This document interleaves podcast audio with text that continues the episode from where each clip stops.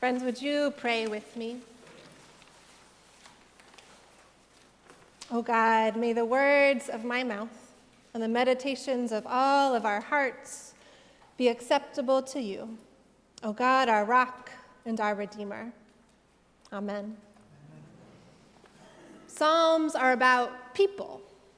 They are songs of lament and praise, complaint and awe of real people living real lives.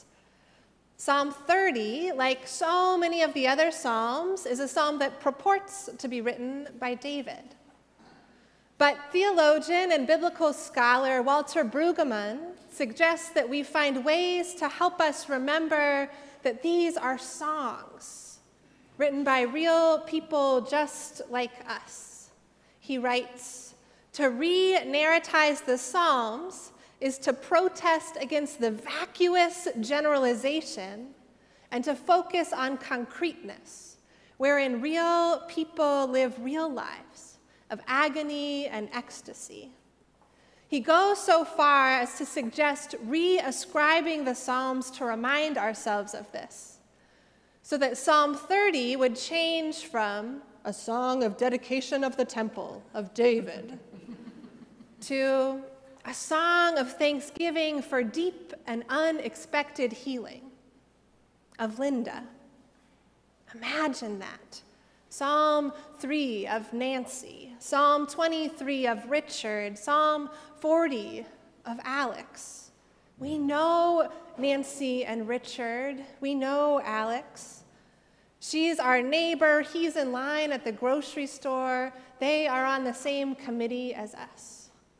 The Psalms are about real life in its concrete and specific sorrows and joys, in its exacting terror and overabundant delight. Psalm 30 is a testimony of praise. It's the story of someone who is down in the pit and who has been raised up, someone who is likely gravely ill, who is healed. A simple reading of that psalm might lead one to believe that it's onward and upward from there, that the healing is complete and the lesson learned. One could extract a message that if we pray for healing, will be delivered completely and immediately and finally. My guess is that that was not the writer's intention or experience given the ongoing and seemingly endless suffering of the people who wrote the Psalms. There wasn't a time in their lifetimes where everything was completely healed, where they were safe and secure as a community, let alone as individuals.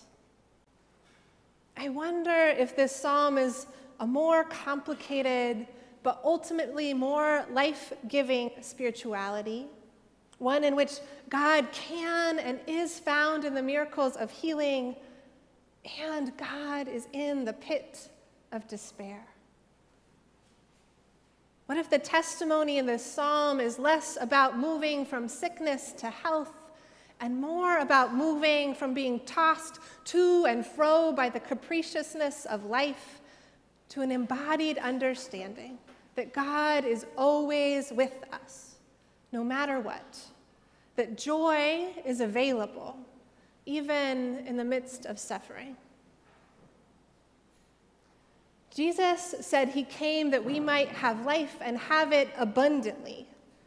Life abundant. It's that beauty that stops us short. It's the curl of an infant's hand around your finger. It's the precise tone and pitch and tenor of an old woman's laugh.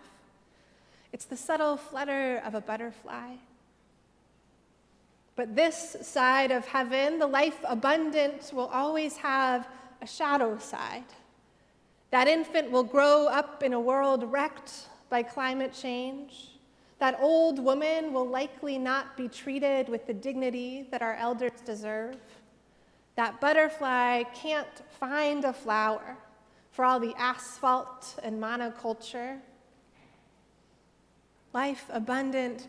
This side of paradise is sorrow and joy all bundled up together.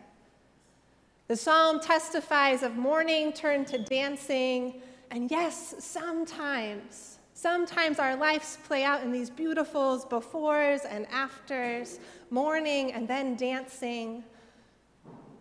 But more often, when we're in the midst of life, it's all bunched up together grief mixed in with joy, the pang of a memory on a beautiful day, wishing you could share that sunshine with someone who's gone on. Or a moment of laughter at some utterly ridiculous joke in the days after a terrible breakup or a diagnosis. Life is not a simple flip switch from the hard times to the good times. Life's more complicated than that for most of us. And so, what if it's this that in my grief there is dancing? Amidst my tears, laughter will surprise me. Life in all of its abundance, a robe of sackcloth speckled with wildflowers. In this mixed up life, joy is a discipline. Joy is not the sticky gloss of a sunny side up disposition that refuses to take in suffering with the beauty, but rather, joy is the beating undercurrent of the life of faith. We can train our spirits up in the way of joy like a runner trains for a race or an artist fine tunes her craft. Joy is a discipline, it's a practice.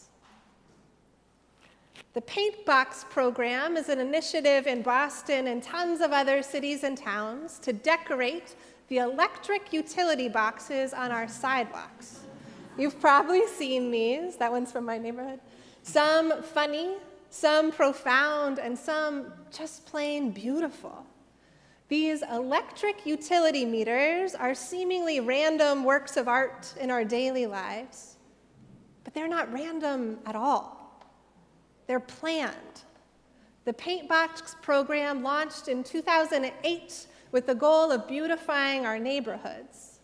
The initiative got a big boost under Mayor Kim Janey's Joy Agenda, where all across the city, they sought out ways to increase joy and connection in the wake of COVID. The joy agenda, planning for, making goals toward, and practicing joy. Because while beauty is everywhere, we have to train our eyes to see it. While joy is ever abundant, we've got to train our spirits to seek it. Joy is a discipline. The Paintbox Project is just a small way to call our attention to beauty, to help us fall in love a little bit more with our city, with our neighbors, maybe with life itself. And when we attend to beauty, some of you know this, when we attend to beauty, we are prone to falling in love and falling more in love with life, fragile as it is, well, that'll break your heart. Not in the way of violence, but more like in the micro tears that happen in muscles during a workout, ultimately making them stronger. Joy breaks the heart with beauty so that it gets stronger and stronger, more able to hold the sacred moments that make up our days. Imagine a city block, not just any block, but your block, and the collective sorrows therein. Jamar, still sad about his parents' death decades ago. Carrie living with cancer that will kill her. John in love with Carrie, who is going to die. Roberta, whose child is lost in addiction. Chloe, whose son, whose whole heart is going to go to college. Pam, whose heart never did quite heal after her beloved ran off with someone else. And your sorrow, whatever it is, however you tell it, all of those stories wrapped up in brownstones or triple deckers, coming in and out of your view like windows that open and close. and every day, they leave their homes and they go. Maybe to the bus, maybe to work, or maybe just to get out of the lonesome fullness of that house. They walk past the electric utility box painted with the griffin and the rainbow, or maybe it's the one with the three small dogs. And joy, an unasked for moment of beauty comes in, pierces the cataract of grief that has covered their vision, a delight, beauty. Not replacing sorrow, but living right alongside it Sometimes, sometimes I just walk past it, earbuds listening in for more bad news. But once, all it takes is once, they stop. They see it, and joy. Joy breaks in like the morning, drawing us out of ourselves, inviting us into more love. Each time they see it, they really see it, that electric utility box. They fall in love a little bit more with their block, with their life, and flowers bloom on the sackcloth that wraps around them. It's a joy deeper than the commercialized optimism could buy. It's a joy that can't be bought or sold or secured with weapons born of connection, co-mingled with sorrow. This is what the psalmist found. This is what I hope for for you, for all of us. Joy, born of connection, a discipline, and a gift. Joy, showing up where and when you least expect it, a glimmer in the corner put there intentionally to give you hope, to give you power, to give you back to love, come what may. Amen.